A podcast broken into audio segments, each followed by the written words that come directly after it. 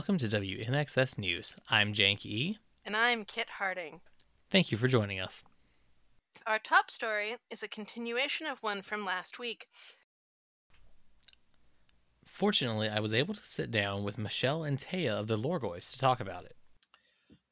I'm here with Taya and Michelle of the Loregoyfs. Thank you both so much for joining me. Thank you so much for having us. Yeah, looking uh, forward to chatting with you. Thanks so much. Um, why don't we get started? Uh, the two of you could introduce yourselves a little bit, tell us how you got into Magic story, and tell us a little bit about just your involvement with the community. Um, Michelle, why don't you start? Oh gosh. Uh, hey, I am Michelle Rapp. Um, I have been playing Magic since 2014 or thereabouts. Uh, when my when one of my the startups that I was at that before it imploded decided to spend a lot of money on booster boxes and give us lots of cards. so um, with that wise technical investment, I'm sure their their I'm sure their backers were pleased.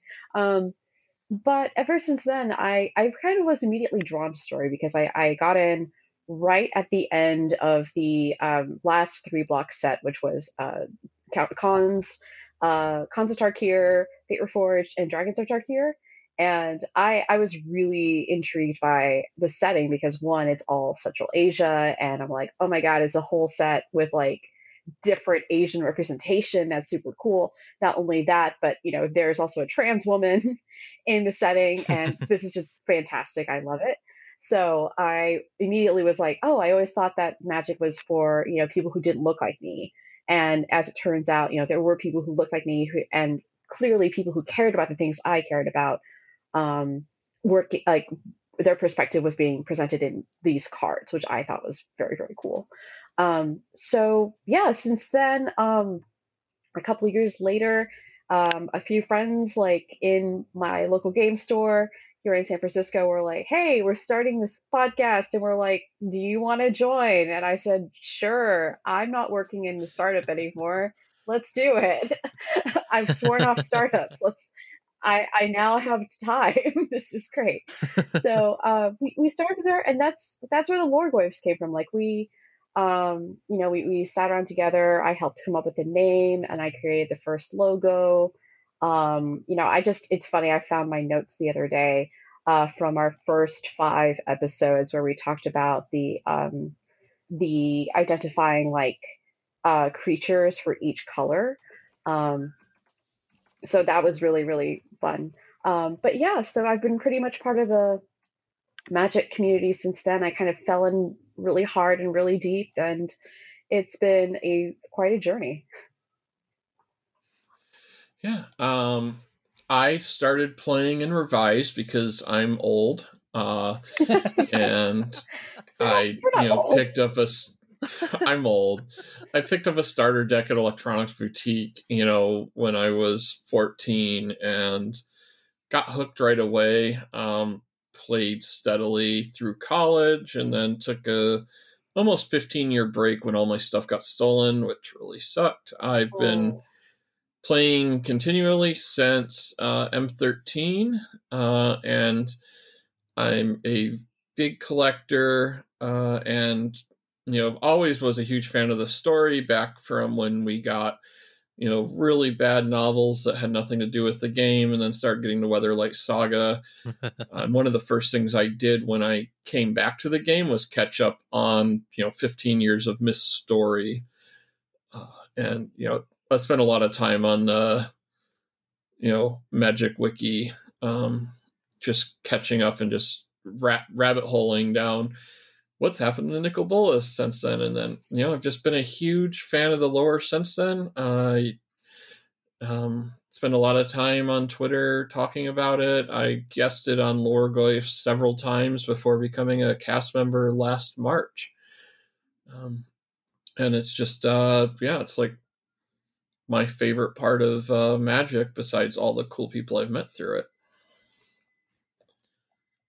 by the way, Taya, you're not you're not old. You're just you're seasoned. You're seasoned. you know, like like you've you've you're like a good Cabernet. you know, sitting in a French cellar. I Bring I'm glad you said that because I didn't have a good way to express that thought. is like a really freaking like awesome Bordeaux, you know, like big and bold and and and and spicy and just nice earthy notes, you know. Spicy. Yeah. I, like, I kind of like that. Yeah. Magic Story had kind of a good uptick for the last set or two, and then Strixhaven comes along, and with it, problems, to put it very simply. Um, Michelle, you especially have been very outspoken about the Killian Ro storyline on your Twitter and recently on the Goblin Lore cast. Um, and uh, not just you, of course, but can would you like to just go into what exactly was is going on with that and what the problems are with that particular aspect of the story?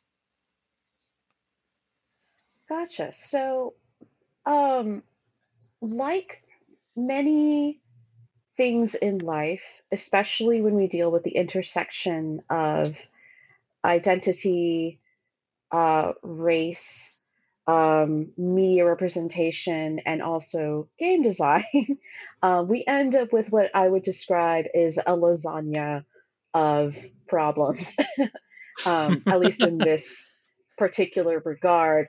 Uh, except this time it's with soy sauce. So uh, I don't know. Um, actually, that sounds that sounds interesting. Who knows? I don't know. I feel like I should try that sometime. But anyway, the so uh, when I first was super I, like every Asian person I knew who played Magic, who I who I talked to, and more and more folks like when we saw Killian, we were like, yes, yes, this is this is like the handsome, like very well done, like K-pop influenced, ha- like very attractive Asian dude that we've like always wanted to see in Magic. Like we've got Sarkhan, but let's be real here. Sarkhan doesn't care too much about how he looks, and it's very apparent. Um, granted, he spent a lot of his life with two dragons in his head telling him what to do, so that can do a lot of damage to a person. But this time we've got Killian. Uh, at least that's what we thought. We we were like, oh, that that's gonna be so great. And then that Dicebreaker article came out. So immediately upon reading it, I have to give kudos uh, to Ryan, um, Barbarian read something. I sorry, Ryan, I can't think of your Twitter handle offhand, but um, he actually like tagged me. I think he's on a different time zone than me, so I woke up on the West Coast, and I'm like, oh, so I see this. I literally wake up, I read this article, and I just I remember taking off my glasses and just doing like a face palm and being like, no, um, because the way that they had chosen to depict him as per this article, was as the son of one of the deans of the colleges of Strixhaven. Now, that in and of itself is not necessarily an issue. It becomes a problem when he is being also described as, um, you know, hardworking, a, a really good student, etc. And that's that's also not inherently too much of an issue. But then we also get the tiger parent on top of that um, which is to say, uh, his dad, Dean Embrose. It's been very established by this point that Silverquill looks like the least um, happy college at Strixhaven.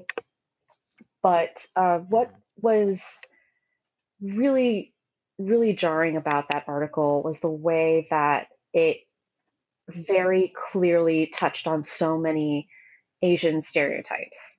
Um, first being the model minority, and the second being um, the tiger parent. So, uh, the model minority myth uh, was created in 1966 uh, by William Petersen, who was a white sociologist who uh, basically wanted to describe the sociological phenomenon of Japanese Americans um, reestablishing themselves within American uh, society and recouping a lot of the wealth and the success that they had lost before they, you know, the U.S. decided to detain everybody on the West Coast um, who was Japanese, and it was then um, co-opted by U.S. News and World Report with regards to Chinese um, immigrants who had come in in 1965, 1965, 1966 as part of a merit-based immigration um, effort.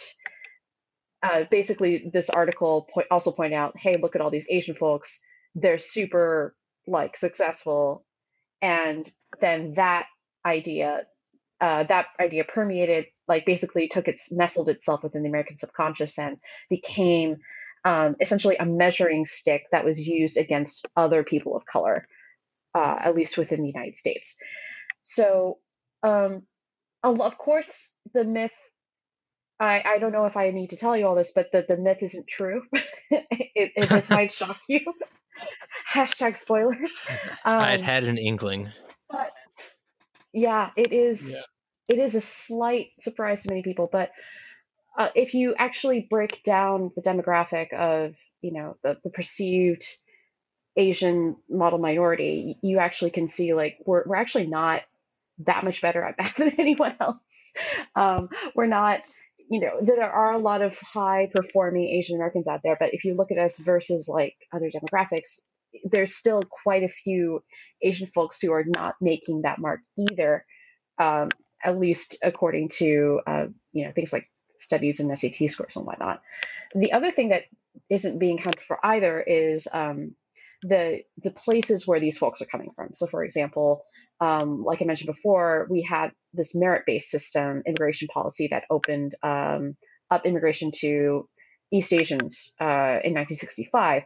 Now, the folks that were coming in, that were being permitted to come in, uh, were people usually from upper middle class families who um, had advanced degrees. So it would make sense, of course, that they would come over here, find their skills to be transferable, and be able to, you know, make and sustain an income um, that would be higher than, say, those uh, Vietnamese, for example, immigrants like my family that came in during the 1970s um, from a war-torn country. So folks coming from the Philippines, folks coming from Vietnam, um, and from Laos, like those folks don't tend to do as well, mostly because, yeah, we we didn't come in here with a lot of income. We actually came here without pretty much almost anything. Like my family came here with literally just the clothes on their backs. and which was hilarious because then the, they got church clothes that were way too big for them. It was really funny.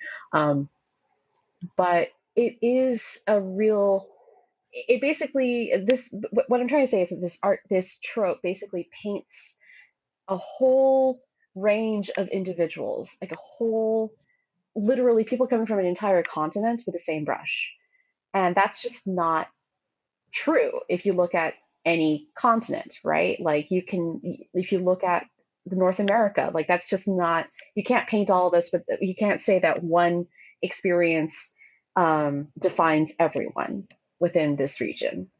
Um, so it is definitely um, something that is used often to not only keep Asian Americans quote unquote in their place and to give them and to show that show them off as like a token diversity person, but also um, as a way to excoriate like black indigenous latinx folks for like not doing as well in a system that um, actually you know oppresses them. Um, it, it, the model minority myth really holds up this idea of the meritocracy um, that the idea that you can achieve anything within the american dream um, as long as you you know keep your head down and you work hard. And we we know that that isn't true.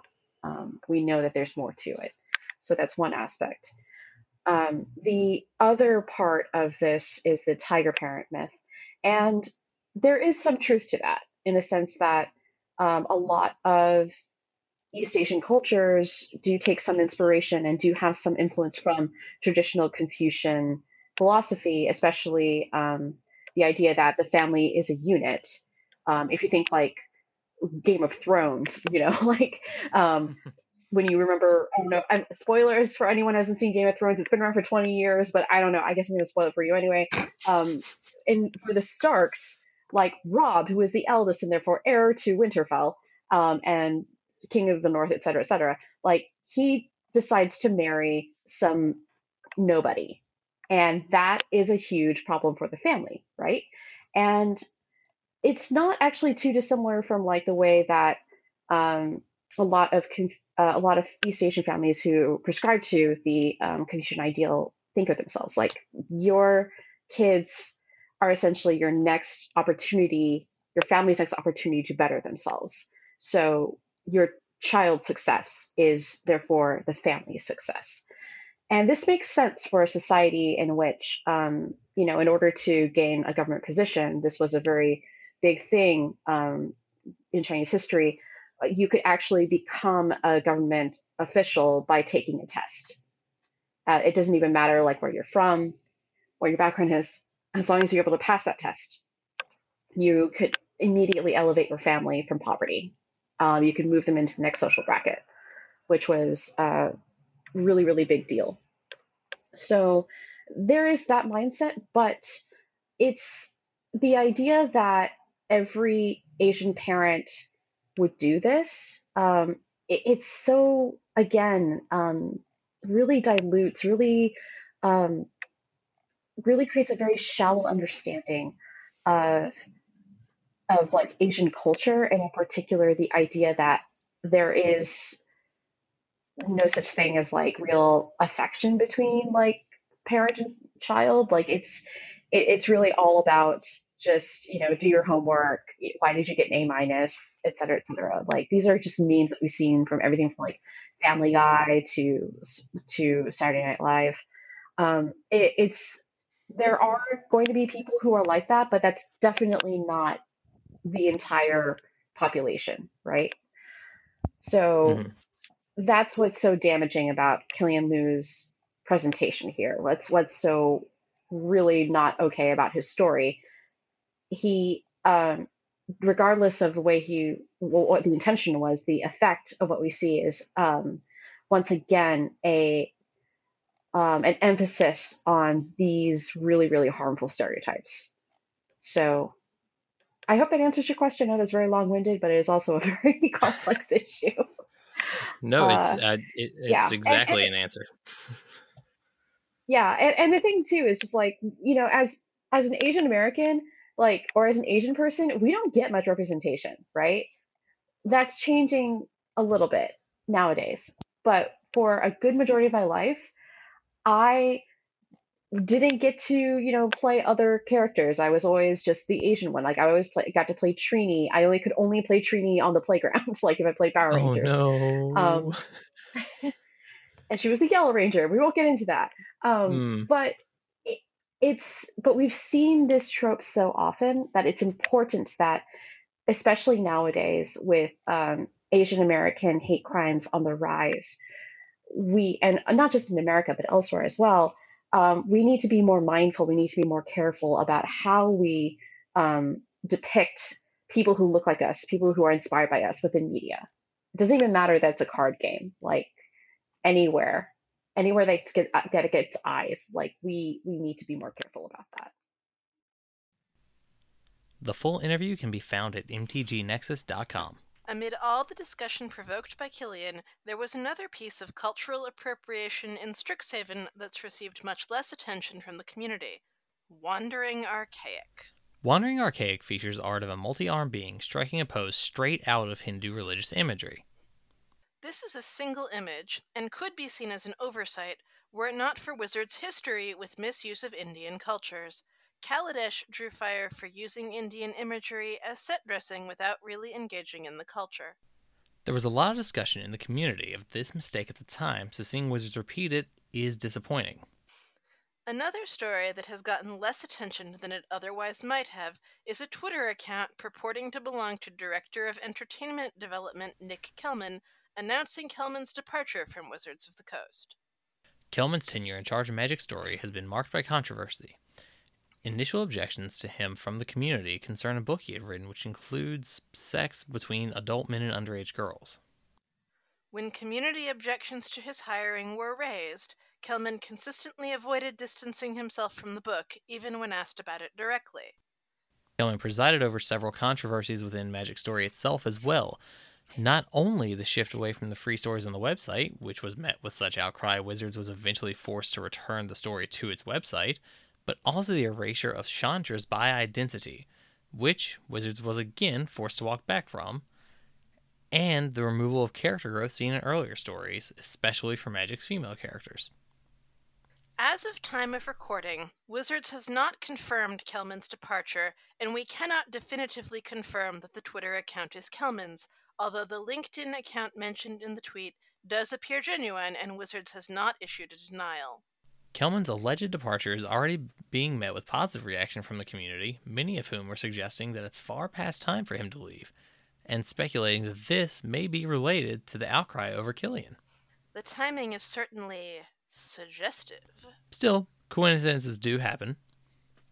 Of course. Though if they hire another man who's written a sketchy book to fill his position, I will refuse to believe that's a coincidence. Not waiting for three times it's a conspiracy?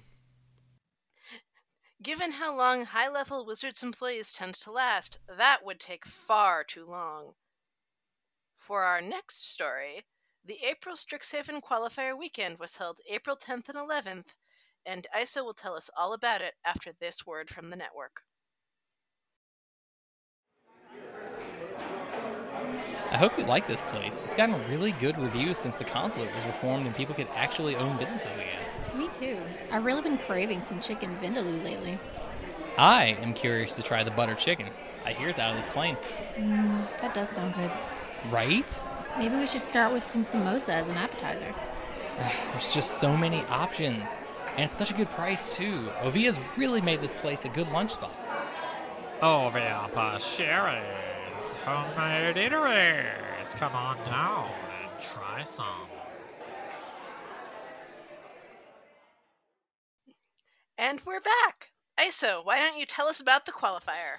Thanks, Kit. This qualifier weekend was very different from the last one, which was Kaldheim Sealed. Historic Constructed made a return for this one, including all the top historic builds. For anyone unfamiliar with how the qualifier weekends work, the eligibility is as follows players who finished in the top 1200 of the previous month's competitive season for either constructed or limited, getting to the second day of the last qualifier weekend. Players who were in the Kaldheim Set Championship that weren't already qualified for the Strixhaven one, or members of the Magic Pro Tour Hall of Fame are all eligible. We got to see all sorts of builds, including the classics of both Azorius and Jeskai Control. Rakdos Aggro, Mono Green Elves, and Mono Red Goblins were solid representations of the aggro portion of the meta and performed quite well in that regard, Orzhov Enchantments made its appearance for the mid-range grouping, right alongside Dimir Rogues, which ground out its opponents. This weekend was the last major competitive one until May, when we see the next arena open running May 8th to 9th, which will be Strixhaven sealed, so we'll get to see the Mystical Archive cards in action. Following weekend of May 15th to 16th will host the next championship qualifier, as well as a Magic Online League weekend. As always, we'll be here to give you the highlights. Jenk. Thanks, Isa. The new Magic Legends MMO went into open beta on March 23rd and has been met with mixed reviews. Some of the more positive comments have been based on the overall world building and the playstyle of building your deck of spells to cast at enemy creatures. On the other hand, some of the negative is in a more technical vein. The tutorial text boxes have a surprising amount of words, making it easy to miss certain details for some mechanics and regions. In addition, the introductory story, which takes place on Zendikar, takes quite some time to play through, and it's not possible to planeswalk until you finish it. The complaint that seems to be loudest, however, concerns how Wizards is paywalling certain things. For any who may be unaware, paywalling is the act of making certain features available only to those who pay money for it. It's a very common practice in video games, albeit not a widely loved one. The dislike for paywalling in this instance is twofold. Firstly, what's being paywalled are not cosmetic features, but actual playable classes.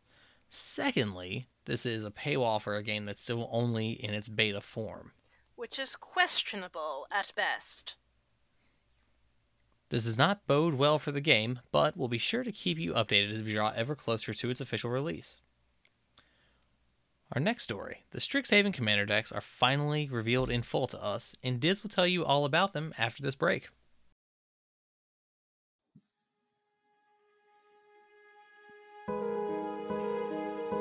On the next draining love. Social cues seem to be cues for the end for Arvad and Tiana. We always go to the angel parties. Those are all your friends. Are you embarrassed to be seen with me and the of other course soldiers? not. It's just that the angels expect me to be at their parties.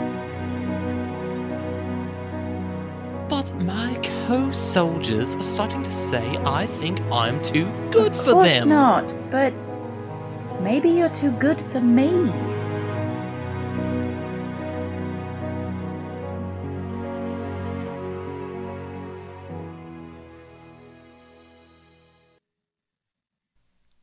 Welcome back.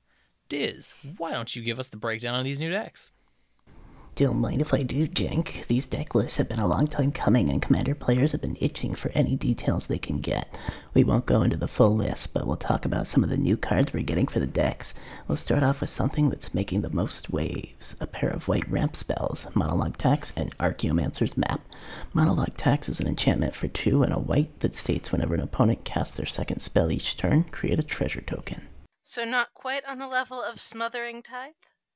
Not quite, but it's not alone in the white ramp. Archaeomancer's Map is an artifact for the same cost as Monologue Tax and lets you fetch two basic plains when it enters the battlefield. It also says that when an opponent plays a land, if they have more lands than you, you can put a land from your hand onto the battlefield. Holy cow, sounds like someone's wishes are finally coming true. You ain't seen nothing yet. The Silver Quill deck features a fog like spell called Ink Shield, an instant for 5 total that prevents damage and gives the caster a number of Inkling tokens equal to the amount of damage prevented. We don't just get new cards, but some juicy reprints as well. Daretti Scrap Savant is back again, as is Debtor's Knell. Each deck is getting the Ravnik and Color Matches Signet, and Arcane Signet is back for all five decks. Other format staples, like Beast Within and Utter End, are back as well, which should bring prices on them down to a good level for more players who have been waiting on them. One of the biggest complaints about these decks over the years has been the mana base. How do those look? In a word, playable. Each one comes with an exotic orchard and the appropriate pain land, not to mention the typical command tower and the mana rocks I mentioned earlier. That should make upgrading them easier as well as make them more playable right out of the box. Jank, Thanks, Diz. One of the most hyped up parts of Strixhaven was slightly marred as artist Jason Felix was caught out for plagiarism. His art for Crux of Fate from the Mystical Archive was a composite, using art from the original Ugin the Spirit Dragon and a fan art of Nicol Bolas by artist Kit LaPena. Outcry was fierce when this was discovered, and worsened when both Felix and Wizards of the Coast were slow to respond. Felix later explained that he was reaching out to the affected artists and WotC before making a statement. WotC issued a statement saying they were suspending further work with Felix while they investigate, and Felix himself issued an apology on Twitter and stated he will be compensating the affected artists. At time of recording, it has been more than a week since the initial statement by WotC, and no further comment has been issued on the matter, leading some to grow impatient. Others have seen the ironic side of things. Also in Strixhaven is a card called Bold Plagiarist. That's terrible. But accurate. One final note before we leave you. Loading Ready Run hosted their pre pre release for the new set, as is normal, on April the 9th. WotC asked them to use this event as an opportunity to reveal the Witherbloom Commander deck. LRR decided to put it near the end of it that day, and a fairly high number of Magic players decided that that wasn't soon enough. So the only reasonable response was to attack the LRR team. You mean to tell us that Magic players, who are always known for being rational and never terrible, overreacted? As hard as it is to believe, that's exactly what happened. I will say that they made only one mention of the timing before the day, a couple of days prior via a tweet, but reactions were still remarkably negative. Not only were some players upset, but a notable amount decided to be blatantly abusive and harass the LR team through Reddit, Twitter, and the their Twitch stream. Now, keep in mind, this is the same group that raised over a million dollars for a children's charity just this past November and continually puts positivity into the Magic community. These reactions even caused the LRR team to respond on their own Twitters, expressing a mix of disappointment, sadness, and understandable anger at people who reacted this way. Could they have been more clear or more blatant about the timing of the reveal from the get go? Sure. Does that excuse the negative treatment they received from these people? Not even a little bit. The players who decided they were entitled to see a deck list a few hours earlier to the point where they were willing to abuse other humans should at the bare minimum be ashamed of themselves and should definitely apologize for this behavior. It's absolutely never okay to be abusive to other people, especially over something this small and relatively unimportant. That's all for this edition. We'll see you next time. Same time, new news.